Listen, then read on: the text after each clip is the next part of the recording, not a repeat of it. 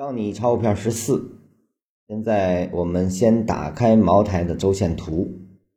由于已经十几年过去了啊，所以我们要把时间窗口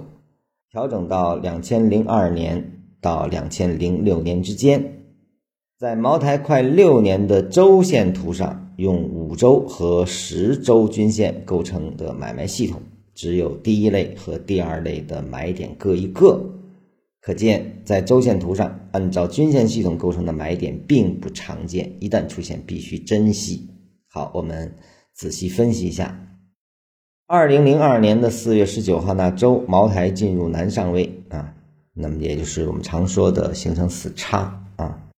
其后在2002年的7月9号那周进入南上位的第一稳，前面说过，这第一稳后的下跌一般不构成买点，必须至少第二稳以后，其第二稳出现在03年的2月14日那周，是典型的失稳。其后在下跌并没有构成背驰，不符合第一类买入点的原则啊。那么这个地方可能大家有些疑问，就是为什么不构成背驰？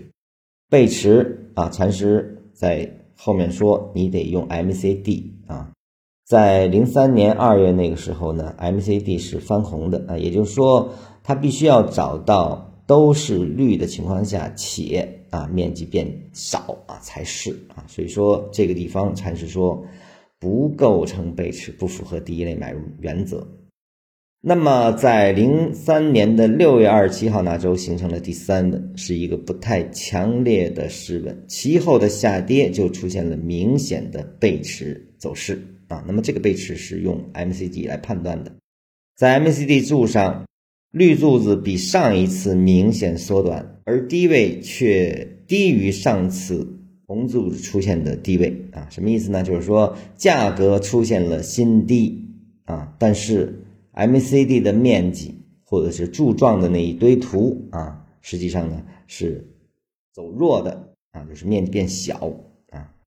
如何判断背驰走势结束？最简单的就是当绿柱子缩短而股价继续创新低，这次明显的发生在了2003年9月26号这一周，意味着底部出现，第一类买点构造完成，可以大举介入了。整个这个观察是对周线一类买点的观察。那么我们通过观察，这里面遵循了几个原则：第一，稳让过；第二，要一定有一次缠绕过程，而后出现的绿柱子明显的缩短啊，这个禅师后文是给出的，要用 MCD 的面积啊，就是一段下跌和另一段下跌的面积比较。那么这个面积是如何理解呢？很多人因为这个也做了一些公式啊，那么这里面我简单说一下 MCD 实际上就是两条均线的关系啊，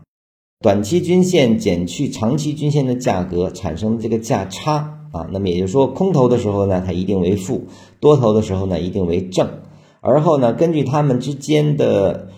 延续的时间啊和距离的远近啊，也就是说短期均线离的长期均线越远，柱子越长啊，离得越近说明动能弱，它的柱状越短。这是 MCD 的算法，我们通过算法就知道 MCD 也只是观察市场的一个角度啊，不能因为 MCD 变红或怎么样你就去介入啊。通过它的算法你能知道它在描述什么啊，所以用 MCD 的柱状以及它的面积大小来去判断背驰啊是合理的。关于指标这块呢，我们在我的交易经验录里啊是有非常系统的一个讲法啊，感兴趣的大家可以去那儿看。就是说常见的很多的人更多的是在做现象的一个归纳总结啊，那么这个实际上是没有意义的。我们应该把关注点放在指标的算法理解上啊，那么这个算法所呈现的这些值或者是指标的状态，它到底在反映市场什么啊？这个才是我们对指标用法的一个落脚点。